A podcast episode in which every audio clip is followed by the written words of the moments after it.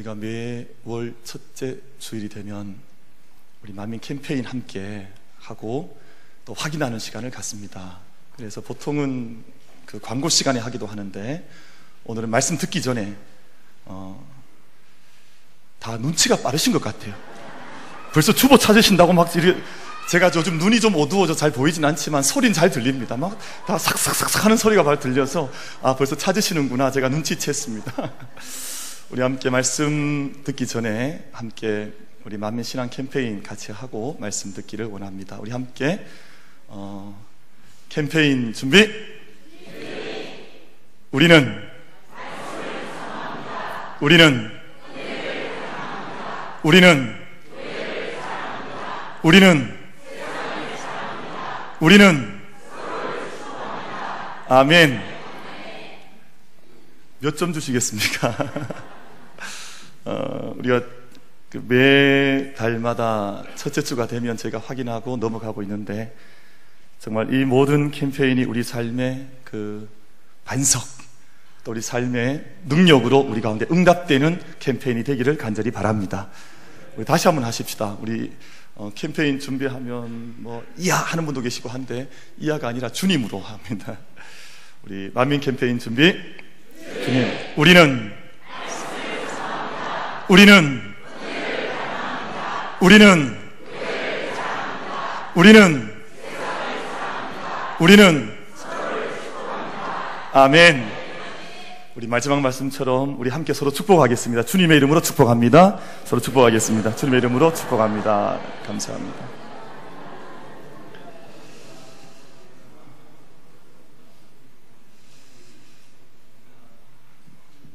우리 하나님 말씀을 보면 하나님 말씀은 창조로 시작합니다. 그래서 그 창조를 믿는 것을 창조신앙. 그리고 하나님께서 창조하셨을 뿐만 아니라 이 세상을 구원하신다는 거예요. 구속하신다는 겁니다. 그래서 그것을 믿는 신앙을 구속신앙이라고 부릅니다. 우리가 그냥 창조만 해놓으신 것이 아니라 창조 후에 이 세상을 구속하시는. 그래서 저희가 이 함께 인생과 역사가 흘러가고 있는데 이 모든 역사가 하나님의 시간에 이제 들어가게 되는 그때 하나님께서 예수 그리스도의 마라나타의 시간으로 다시, 다시 이 땅 가운데 오신다. 우리 땅 가운데 재림하신다. 다시 오신다. 하는 것을 믿는 신앙을 재림의 신앙이라 우리가 그렇게 부릅니다. 우리 만민의 모든 성도님들께서는 늘 우리 신앙생활을 평생 동안 달려가시는 동안 이 창조의 신앙과 내가 구원받았다고 하는 구속의 신앙과 내가 다시 오실 신부 되신 예수 그리스도를 기다린다고 하는 이 재림의 신앙을 우리 신앙의 기둥으로 신앙의 반석으로 늘 강력하게 붙들고 살아갈 수 있는 모든 예배자들이 되기를 축원합니다. 이 세 가지를 놓치면 안 되죠. 그래서 창세기 1장 1절 말씀은 태초에 하나님이 천지를 창조하셨다 하는 이 말씀으로 말씀이 시작이 됩니다. 우리 1층에 가시면 예글이나 우리 카페가 있는데 카페 오른쪽 우리 본당에서 내려가면 오른쪽 조금 더 넓은 공간 그 전면 벽에 어, 전 세계 지도가 이렇게 나무로 만들어진 지도가 붙어 있고 왼쪽에는 창세기 1장 1절 말씀이 히브리 말씀으로 잘 붙어 있습니다. 그게 이상하게 생긴 그 글자가 히브리어였습니다. 그 히브리어는 읽으실 때 그 왼쪽에서 오른쪽으로 읽으시면 안 됩니다. 혹시 그 앞에 서시려면 오른쪽에서 왼쪽으로 읽어 나가셔야 아 히브리어를 아시는구나. 히브리어 오른쪽에서 왼쪽으로. 그리고 그 글의 오른편에 보면 요한계시록 마지막 장 마지막 절의 말씀이 그 말씀 속에 기록이 되어져 있어서 성경 말씀 전체가 그곳에 기록되어져 있습니다. 그 히브리 말씀이 뭐라고 적혀 있는고 하니 בראשית ברא ברא אלוהים 하나님께서 태초에 만드셨다 창조하셨다 그리고 하 샤마임 하 에르츠 이 모든 하늘과 땅을 하나님께서 태초에 직접 창조하셨다 하는 그 말씀이 우리 벽면에 잘 붙어져 있습니다. 하나님께서 세상을 창조하실 때 첫째 날 말씀으로 빛을 창조하셨습니다. 말씀하시니 빛이 생겨난 거예요. 둘째 날 궁창을 말씀하시고 셋째 날, 넷째 날 계속해서 말씀으로 창조를 하시다가 여섯째 날이 되어서 사람을 창조하셨습니다. 근데 여섯째 날의 독특한 점은 특별한 면은 하나님께서 말씀으로만 사람을 창조하신 것이 아니라 하나님의 손으로 사람을 지으셔서 직접 하나님의 사람, 남자와 여자를 하나님의 손으로 만지셔서 지으셔서 사람을 창조하셨다. 이것이 사람이 구별된 모습이에요. 그리고 이제 하와를 창조하실 때, 하와를 만드실 때 누워있는 아담에게 잠들게 하시고, 아담의 몸에서 일부분을 이제 내으셔서 그를 통해서 여자를 만들어 주셨다. 직접 손으로 빚어 만들어 주신 거예요. 그러니까 세상에서 하나님 말씀의 권능을 통해서 창조하신 온 우주 만물이 있지만 우리 사람, 저와 여러분 한 사람 한 사람을 지으실 때는 우리를 만드실 때는 말씀으로만 지으신 것이 아니라 하나님의 손으로 직접 지어주셨다고 하는 것이 성경의 말씀입니다. 요즘은 이것을 이제 손으로 직접 지은 것이 공장에서 찍어낸 것보다 훨씬 더 가치가 있잖아요. 영어에서는 이것을 그래서 뭐라고 표현하냐면 handmade라 그래요. 지금 옆에 앉아 계신 분이 다 handmade입니다. 그냥 작품이 아니에요. 이게 다 handmade이고 하나님의 수제품, 하나님께서 너무너무 귀하게 만들어주신 하나님의 손으로 지어주신 겁니다. 사람이 세상에 수많은 물건을 만들고 우리 손으로 뭔가를 짓기도 하고 만들기도 하고 계속해서 형성해 나가는데 우리의 의식주와 관계된 것, 그러니까 우리의 입는 것, 옷이지요. 우리의 먹는 것, 밥이지요. 우리의 사는 것, 집이지요. 이 의식주라고 하는데 이것을 만들어 나가는 그냥 만들다고 표현하지 않고 그것은 짓는다고 표현합니다. 그래서 옷을 한 땀 한 땀 지어 나간다. 왜냐하면 그 안에 정성이 들어가 있는 사랑이 들어가 있기 때문에 그냥 만들다고 표현하지 않습니다. 그 좀더 구별해서 우리 한글에서는 그것을 짓는다. 밥도 마찬가지입니다. 요즘 밥은 주로 혹시 그 이렇게 편의점에 가셔서 사 드시는 분 잘 안 계시죠? 근데 신방다녀면 그런 분이 계세요. 신방다녀면 이렇게 그 햇반이라 그럽니까? 그걸 집에 쌓아 놓으시고 때 되면 이제 대표 드시는 가정들도 계신 것 같은데 네, 그러시면 안 됩니다. 근데 그러니까 짓는 게 없어진 거예요. 옛날에 밥 짓는 냄새가 얼마나 좋습니까? 그러니까 어머니께서 쌀을 씻으셔서 그걸 이제 달 물을 다 깨끗하게 하셔서 무슨 이제 물을 맞추시고 밥을 불에다가 짓잖아요. 밥을 짓는다. 사랑이 들어가 있는 거예요. 집도 마찬가지입니다. 집을 뭐 막 날림으로 짓는 것이 아니라 한 층 한 층 집을 지어 올라가는 거예요. 이 모든 것 속에 우리의 의식주가 워낙에 소중하니까 우리 삶을 위해서 반드시 있어야 하는 입는 것, 먹는 것, 또 사는 모든 것들을 지어 나갈 때는 만든다고 표현하지 않고 그 밥을 짓는다, 옷을 짓는다, 그렇게 표현해서 조금 더 구별하여서 말을 사용합니다. 그런데 이 의식주와는 조금 다른 차원에서 조금 더 정신적인 가치, 점심 조금 더 영적인 가치, 원래는 없던 것들인데 내 손이 닿으면 뭔가 없던 것에서 형체가 만들어 나가는 것을 이야기할 때에는 그걸 짓는다 말하지 않고 빚어 나간다 말하면 빚는다라고 표현합니다. 그래서 원래는 없던 것인데 내 손길이 닿습니다. 그러면 뭔가가 만들어 형성되어져 나가는 것을 빚어 나간다 그래요. 여러분 흙덩어리 있지 않습니까? 흙덩어리 저기 저 커브 여기 있습니다만 어떤 도자기를 만들 때 아무런 형체도 없습니다. 틀도 없습니다. 그런데 내 손을 통해서 흙을 만져 나가다 보면 마침내 도자기라고 하는 것이 빚어지는 거예요. 어떤 형체가 값진 것이 말로 환산할 수 없는 것이 생성되어져 나가는 거예요. 이것을 빚어 나간다. 그렇게 표현을 합니다.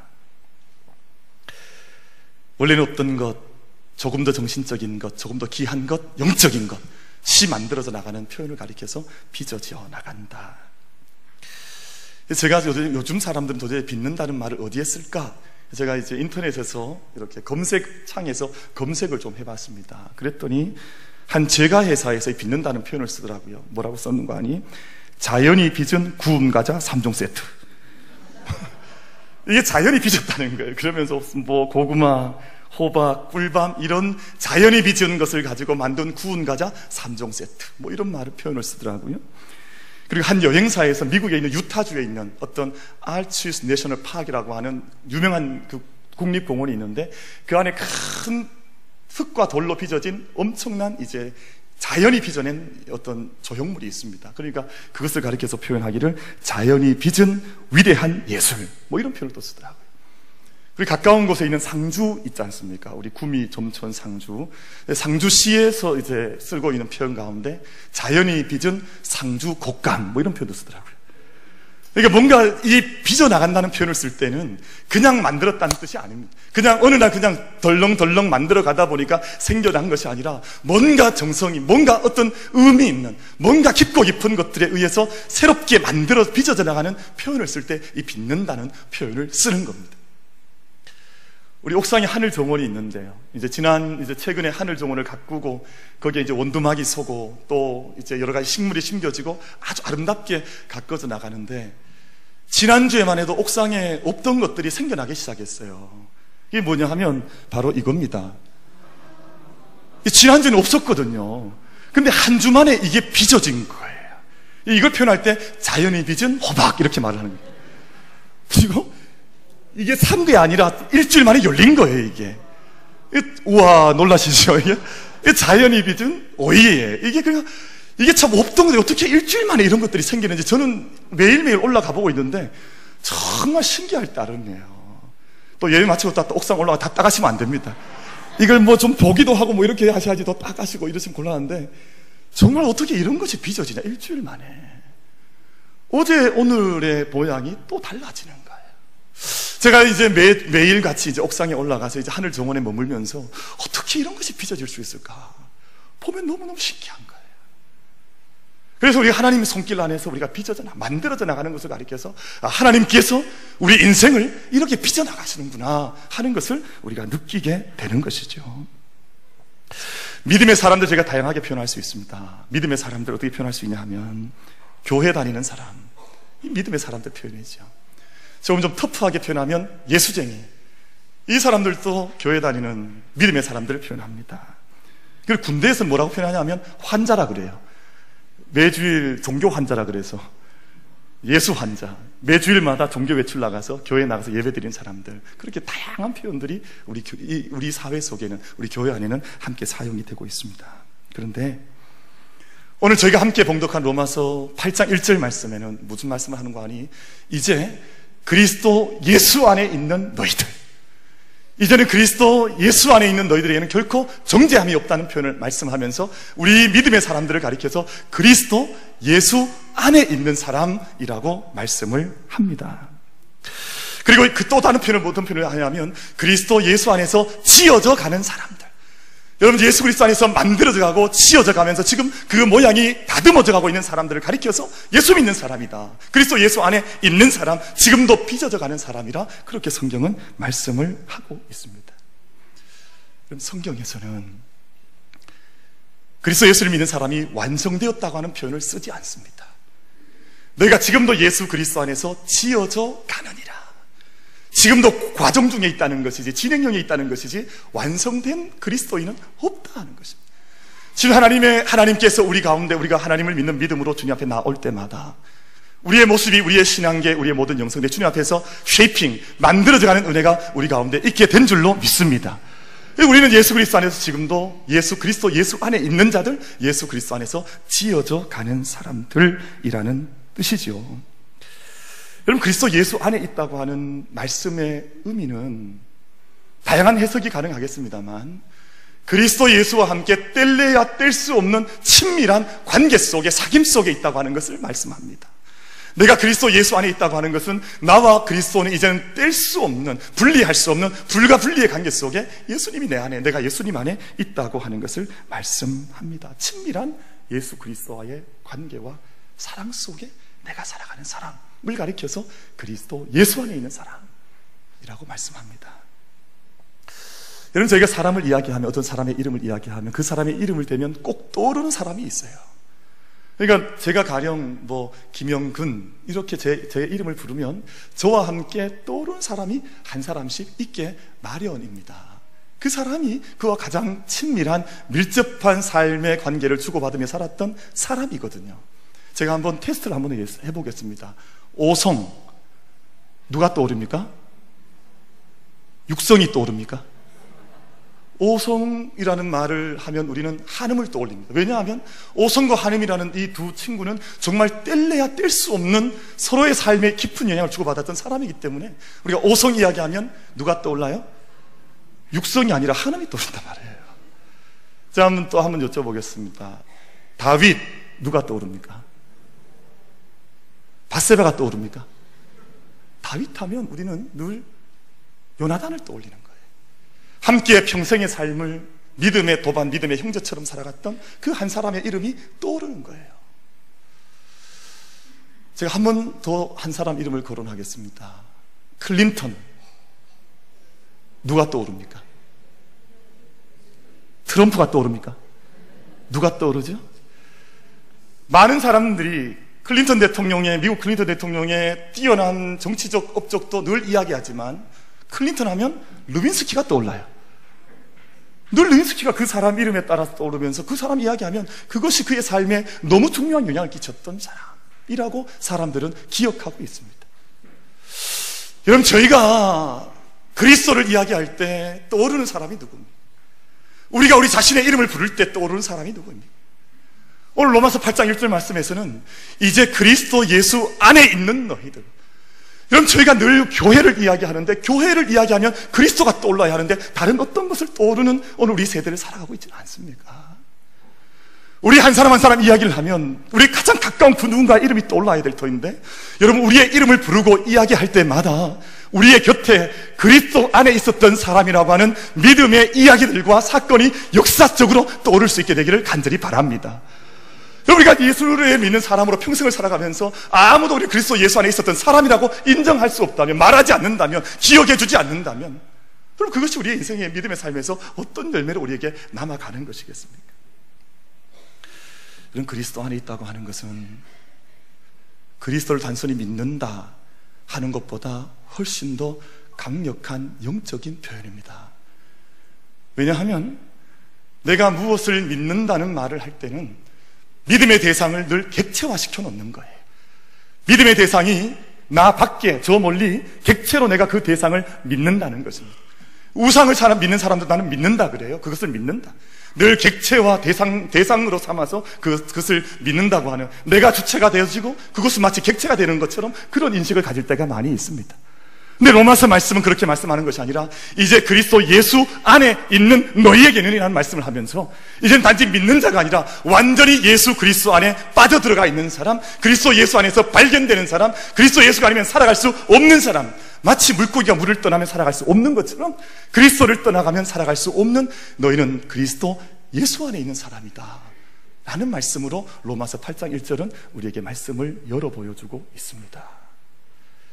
이 시간 예배하는 사람들이 모두 만민의 성도들께서 다른 어떤 형용사, 부사도 많이 붙으면 좋은 부사가 많이 붙으면 좋겠습니다만 그리스도 예수 안에 살아가는 사람이라고 하는 믿음의 분명한 수식이 우리 모든 믿음과 삶 가운데 따라올 수 있게 되기를 주의 이름으로 축원합니다.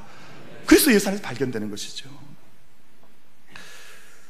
러시아에 가면 러시아의 전통 이제 목곽 인형이 있습니다.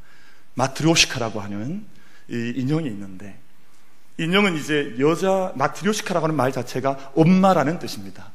그러니까 이 여인이 어떤 아이를 안고 있거나 아니면 이제 토끼나 닭을 안고 있거나 아니면 이런 뭐 이런 호박이나 오이를 안고 있거나 이런 그림들이 그 마트료시카라고 하는 인형에 이제 그려져 있습니다. 근데 이 인형의 특징은 뭐냐 하면 인형의 머리를 이렇게 이게 머리라 인형이라고 치고 이렇게 열면 그 안에 똑같은 인형이 또 하나가 톡 나오는 거예요. 그래서 그 인형을 또 한 번 열면 또 똑같은 인형이 탁 튀어나와요. 그 러, 러시아 인형이 전통 인형이 마트료시카라고 하는 인형입니다. 근데 보통은 이 인형 안에 몇 개의 인형이 들어가 있냐 하면 대여섯 개가 들어가 있습니다. 다섯 개, 여섯 개, 일곱 개 정도가 들어가 있는데 지금 지네스북에 등재되어 있는 그 마트리오시카 인형은 몇 개가 이렇게 기록에 남아 있냐 하면 몇 개가 남아 있을까요? 한번 맞춰보십시오. 제가 뭐 틀린다고 제가 뭐 교회 쫓아내거나 이러지 않습니다. 틀려도 괜찮습니다. 아, 100개. 역시 우리 이성원 집사님이 용감하세요. 딱 우리 학교 선생님이시기 때문에 용감하게 말씀하시는데 이 지금 기네스북에 등재되어 있는 마트리오시카 최대의 숫자는 72개, 72개입니다. 이야, 놀래시는. 72개. 열고 열고 들어가 보면 마지막 인형은 너무너무 작아서 정말 손톱만큼 작은데 그 인형이 그 안에 들어와 있는 거예요. 여러분, 우리가 이 말, 이 이야기, 이 인형의 이야기 우리에게 좀 적용시켜 보면 주님 예수 그리스도 안에 그 마음, 주님의 마음을 열고 들어가 보면 그 안에서 우리가 발견이 되어져 하는 거예요. 아무리 열고 또 열고 들어가 봐도 우리가 떠나 발견할 수 없는 것이 아니라 또 열어도 그 안에 우리가 발견돼요. 또 열어도 주님의 교회가 발견되어지고 또 열어도 우리의 삶이 그 주님의 마음속에 기쁨으로 담겨져 있을 때 우리가 믿음의 삶을 산다. 그리스도 예수 안에 있는 사람들이다. 말씀할 수 있는 거 아니겠습니까? 마찬가지입니다. 반대로 역으로 생각할 수도 있는데요. 우리의 마음을 열고 봤더니 우리 마음속에 다른 어떤 것이 우리 마음속에 또아리 틀고 들어 앉아 있는 것이 아니라 그리스도 예수께서 발견될 수 있는 마음과 영혼이 저와 여러분의 마음과 영혼이 될 수 있게 되기를 바랍니다. 우리 마음을 열고 들어가 보면 우리 안에 도대체 무엇가 있느냐 하는 거예요. 우리 마음속에 무엇이 자리 잡고 있느냐 하는 겁니다. 우리 마음을 열고 또 들어가 봤더니 예수 그리스도께서 계신다. 또 거기서 또 열고 들어가 봤더니 또 그리스도 예수께서 발견되실 수 있는 그 믿음의 마음을 함께 가질 수 있는 저와 여러분이 되기를 간절히 바랍니다. 그래서 로마서 8장 1절 말씀에 이제 그리스도 예수 안에 있는 자에게는 결코 정죄함이 없다.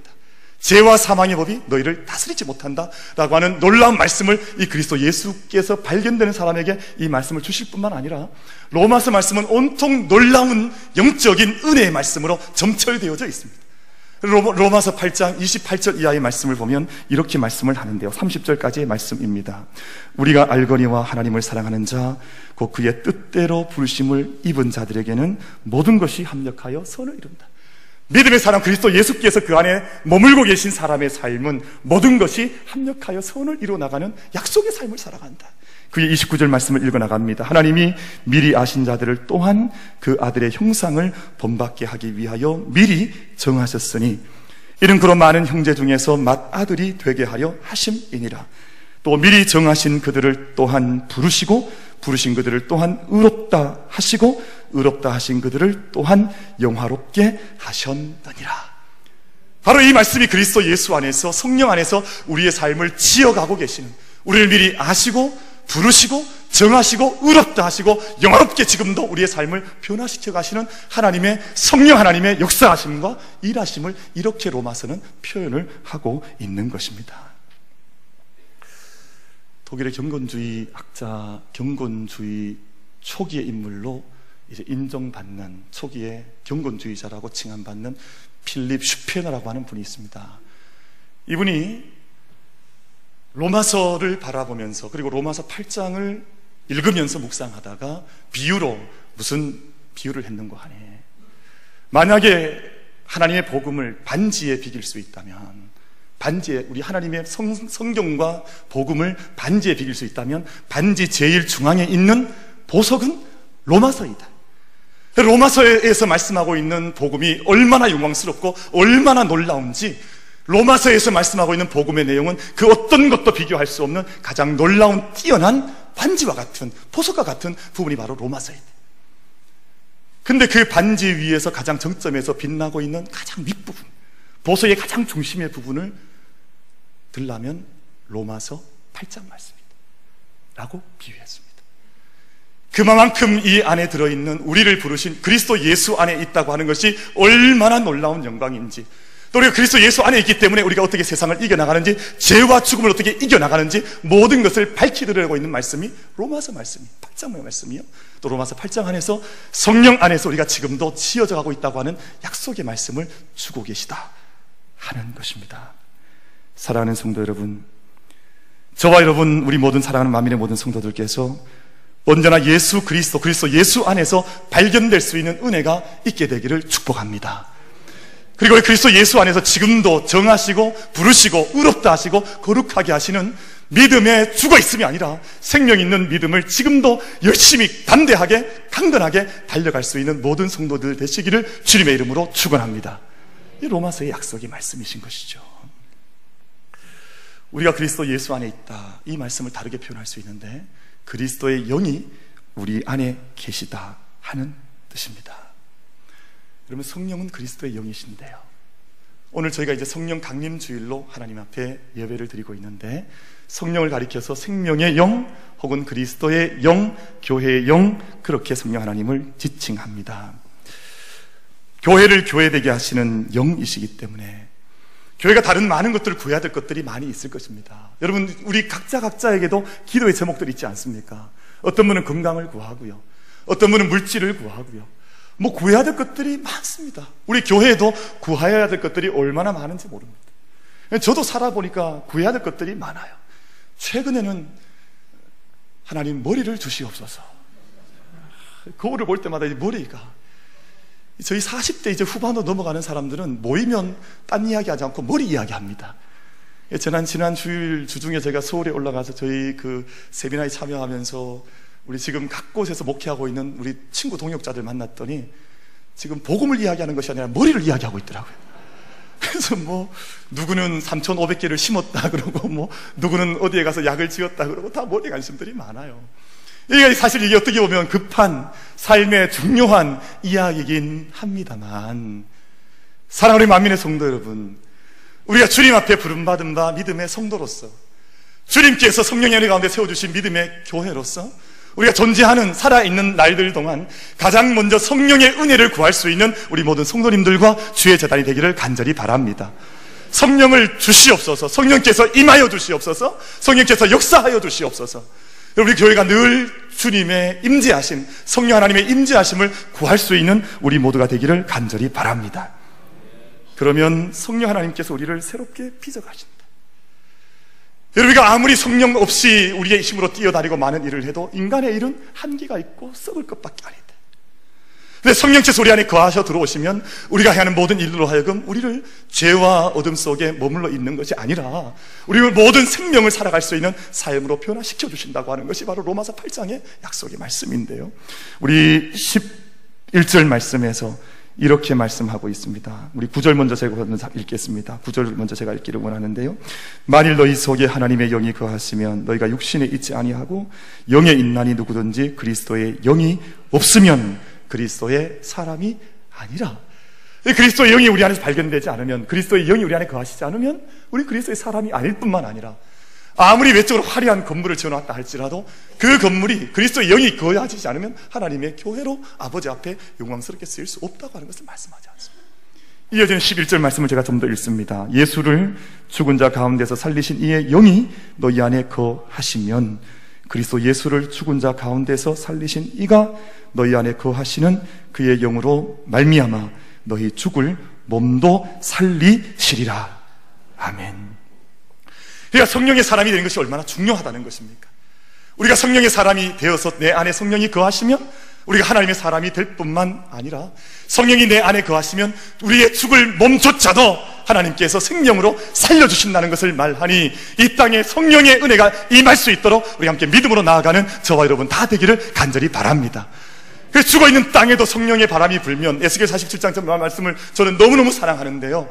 성령의 역사가 성령의 물결이 이 땅 가운데 젖어 들어가면 온 세상에 생명 살아나는 역사가 이 땅 가운데 이루어지게 될 줄로 믿습니다. 죽어 있는 모든 땅들마다 성령의 바람이 불도록 메말라 쩍쩍 갈라지는 이 땅의 온 세상 영적인 상황마다 성령의 물길이 들어가서 그 땅을 살려내면 그 땅에서 생명의 열매가 나타나게 될 줄로 믿습니다. 제가 이렇게 옥상에 보니까 이게 뭡니까 이게? 호박입니다. 그죠? 뭐 옥상은 사실은 아무 땅도 아니에요. 옥상은 사실은 이 우리나라의 건물의 옥상들은 그냥 시멘트 바닥입니다. 시멘트 바닥. 근데 그곳에 땅이 흙이 들어가고 그 땅에 물이 들어가고 그 땅에 사람의 손길이 들어가기 시작하면 열매가 나오는 거예요. 여러분 하나님의 영적인 원리도 마찬가지 아니겠습니까? 우리 마음속에 성령의 바람이 성령의 힘이 들어오지 않으면 우리 죽어 있는 사람들. 성령께서 우리 안에 들어오시면 우리가 산 사람으로 생명 있는 사람은 하나님 앞에 세워지는 줄로 믿습니다. 마, 마 티료시카라고 하는 러시아의 그 목재 인형.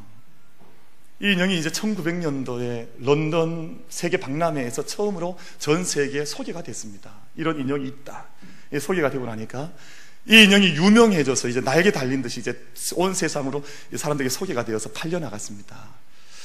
여러분, 뭔가가 유명해지는 물건이나 뭔가 유명해지는 것이 나타나면 반드시 뭐가 따라오는지 아십니까? 짝퉁이 따라옵니다. 우리 윤태수 권사님이 잘 맞추시는데, 이 짝퉁이 따라, 짝퉁이. 근데 이 마트리오시카도 마찬가지였습니다. 이게 러시아의 전통 인형인데, 너무너무 유명하게 잘 팔려 나가니까 이 짝퉁이 나타나기 시작했어요. 근데 겉모습만 가지고는 마트리오시카가 진짜인지 거짓인지 분별하기 어렵습니다. 겉모습은 다 똑같아요. 채색도 잘 되어져 있고, 엄마의 여인의 모습도 잘 그려져 있는데, 이것이 가짜가 어디에 드러나냐 하면 하나하나 열어가 보면 알아요. 하나하나 열어가 보면 마지막 제일 안에 들어있는 새끼손가락만한 마트리오시카의 채색이 겉에 있는 모습처럼 잘 되어 있으면 진짜입니다. 근데 여러 여러 들어가 봤는데 마지막이 이 그림을 알아볼 수 없는 너무나 불분명한 그림이 그려져 있으면 이것은 짝퉁, 가짜입니다. 여러분 우리 신앙도 마찬가지 아니겠습니까? 우리 겉모습 가지고는 누가 진짜인 누가 거짓인지 알 수가 없어요. 여러분 오늘 제가 이렇게 위에 올라와서 강대상에서 말씀 전하면서 다 뵈니까 다 너무너무 예쁘게 해서 오셨어요. 다 아름답게 오셨어요. 머리도 만지시고 저보다 머리도 많으시고 뭐 다 좋으세요. 옷도 보니까 제일 좋은 거 입고 오시고 뭐 나쁜 게 하나도 없습니다. 그런데 문제는 우리 겉모습이 아니라는 거예요. 마, 마트리오시카의 채색되어 있는 겉모습이 아니라 우리의 속을 한번 들어가 열어 열어서 들어가 보자는 거예요. 우리가 들어가 봤는데 그 안에서 정말 성령께서 우리 안에서 발견되시느냐. 우리의 겉모습의 아름다움처럼 우리 속사람도 성령 안에서 아름답게 단장되어져 있는 사람이냐 하는 것이 훨씬 더 중요합니다. 여러분, 우리 안에 우리 마음 속에, 우리의 심령 속에 성령께서 임재하셔서 성령께서 역사하시고 발견되신 은혜가 우리 모두에게 있게 되기를 간절히 바랍니다. 그 사람, 성령께서 내 안에 들어오셔서 우리를 만져가시고 바꿔가시는 그 사람이 바로 성령께서 빚어가시는 사람. 세상에서 빚어지는 사람이 아니라 성령의 능력으로 빚어져 가는 사람이라고 말씀을 합니다. 이 세상이 참, 저도 지난주 한 주간 동안 이렇게 뉴스나 이걸 보면서 참 가슴 아픈 일들이 참 많습니다. 요즘은 국가적으로도 어렵고 외교도 어렵습니다. 우리, 우리 청년들 다음 세대들도 참 많이 어렵습니다. 아마 지금 정권이 새롭게 들어섰습니다만 우리 정권이 열어가야 할 이 정치도 매우 어려울 것 같습니다. 또 저기 먼 나라 미국에서는 이 강국들이 G7 강국들이 모여서 이제 어떤 나라 힘센 나라는 이제 기후 협약에서 탈퇴하겠다 그러고 우리 힘이 있으니까 우리 나라만 오늘 우리 세대만 여기만 되면 된다 그러고 다른 모든 환경은 버려도 괜찮다고 하는 그런 세대들이 세태 속에서 계속해서 일어나고 있습니다. 어려운 시대입니다. 사람이 자꾸만 어려워지고 타락해 가는데 왜 그러냐 하면 마음이 타락해 부패해 가기 때문입니다. 제가 좀 몇 가지 영어, 영어로 좀 표현을 좀 해보고 싶은데요. 하나님께서 우리 마음을 떠나 우리 마음 속에 우리 중심 속에 하나님이 우리 마음을 만져주시지 않으면 우리 마음은 반드시 썩게 되어 있습니다. 이거 하나님과의 분리라고 하는데 영어에 표현할 때는 disruption이라 그러면 disruption.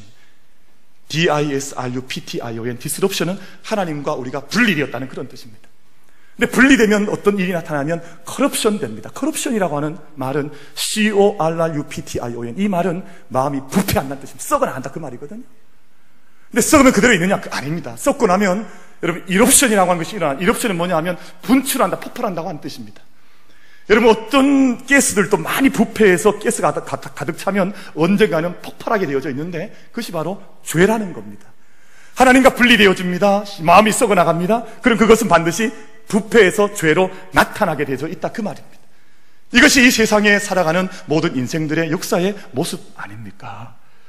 근데 하나님의 부르심은 하나님의 임재하심은 성령의 임하심은 이 정반대의 일을 우리에게 이루어 준다 하는 것입니다. 하나님께서 우리를 찾아와 주시고 우리를 부르시는 것을 우리는 소명이라고 하는데 calling이라고 부릅니다.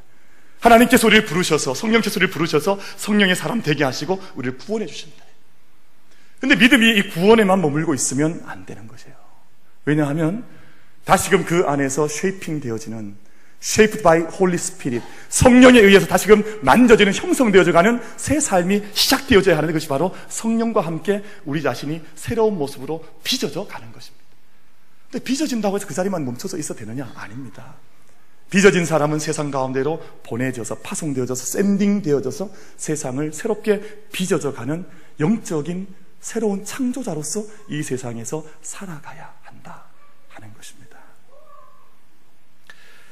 여러분 그래서 우리가 주님 앞에 부름받고 우리는 콜링을 받습니다. 성령의 사람으로 우리 널처링 양육이 되어져서 새로운 모습을 우리가 새롭게 가지게 됩니다. 그리고 세상으로 보냄을 파송을 샌딩 되는 삶을 사는 것이 그리스도인들입니다. 그런데 세상 사람들은 이것을 믿지 않습니다. 부르심도 믿지 않고 그러니까 널처링 하나님의 성령에 의해서 우리가 양육된다고 하는 것도 믿지 않고 그리고 세상으로 우리가 파송되었다는 것도 잘 믿질 않아요. 지난주에 한국의 아주 유명한 정신과 의사 한 분이 신문에 기고한 글을 제가 읽어봤습니다. 근데 그, 그 기고했던 신문 기사의 제목이 뭐냐 하면 사랑은 오해다. 그러니까 love is misunderstanding. 사랑은 오해라는 거예요. 왜냐하면 사랑은 실체가 없다는 거예요. 아무리 해봐도 허무한 것, 아무리 해봐도 열매가 없는 것, 돌아 지나고 나면 왜 이것을 했을까 하는 그 탄식을 가져오게 하는 것이 사랑이다. 이 일을, 이 이야기를 이 의사가, 정신과 의사께서 말씀하신 이유가 있습니다. 세상의 정신과 사조의 정점을 이렇게 철학적으로 거슬러 올라가 보면 플라톤이라고 하는 사람이 있는데 플라톤이 가장 중요하게 생각했던 것은 이데아였습니다. 이 세상에 보이는 모든 것들은 허무하다는 거예요. 이 세상에 보이는 모든 것들은 실체가 없다는 거예요. 그러니까 우리는 이 세상에 사랑을 하는 사람들도 참된 실체의 사랑을 하는 것이 아니라 뭔가 허무한 것, 지금 실체는 저 멀리 이데아의 세계에 있는데 지금은 그냥 허상, 헛개기만을 붙들고 살아가고 있는 것 아닌가 하는 것입니다. 그래서 결혼 생활을 하다 보니까 옛날에는 이 남편, 남편을 만날 때 이제 연인으로 함께 서로 사귀고 만날 때 사랑을 빠질 때 남편의 너그러운 성격에 반해서 이렇게 턱 결혼한 이 아내가 얼마 지나지 않으면 우리 남편은 왜 이렇게 우유부단한가? 얼마 전까지만 해도 아내, 남편의 이 마음이 참 부드럽다, 좋다 해서 결혼했는데 결혼해 보니까, 살아 보니까 이건 아니에요. 그러니까, 아, 내가 옛날에 뭘 받느냐? 헛개비를 받구나. 이 우유부단한 사람을 내가 왜 사랑했던가? 그리고 남편의 이, 이 배우 사귀는 사람의 이 신체적인 건강함, 참이 에너제틱한 모습 보면서 이 힘을 보고 건강함을 보고 결혼한 사람, 이 아내가 얼마 지나지 않아 무슨 얘기를 하는 거 아니? 우리 남편은 나보다 운동을 더 좋아해. 얼마 전까지는 계속해서 이 건강한 남편을 좋아했던 이 사람이 시간이 지나니까 이 생각이 바뀌는 거예요.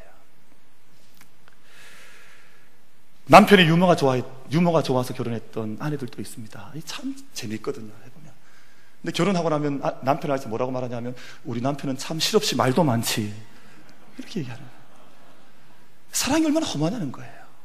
내가 이걸 좋아서 했는데 얼마 지나니까 다 아니라는 거예요. 사랑하는 성도 여러분, 세상은 그렇다 그래요. 세상은 사랑에도 허무하고 헌신에도 허무하고 살아가는 것 모든 것이 허무한데 왜 그래서 뭐 캐세라세라 뭐라 그럽니까? 우리가 지금 여기서 즐기자 그냥 허무하게 살아. 하나님 약속은 그것이 아닙니다. 로마서 8장 보석 중의 보석인 로마서 8장의 말씀은 그렇게 말씀하지 않습니다. 이제 그리스도 예수 안에 있는 사람에게는 결코 정죄함이 성령께서 우리에게 임하시면 우리가 험한 삶을 살아가는 것이 아니라 우리가 보이지 않았던 것들도 더 구체적으로 더 리얼하게 하나님의 역사를 이루어갈 수 있는 사람이 되는 방법은 우리가 그리스도 예수 안에서 빚어져가는 성령 안에서 빚어져가는 이것이 우리 인생을 인생답게 믿음을 믿음답게 영광스럽게 살아가는 믿음의 비결이 되는 줄로 믿습니다.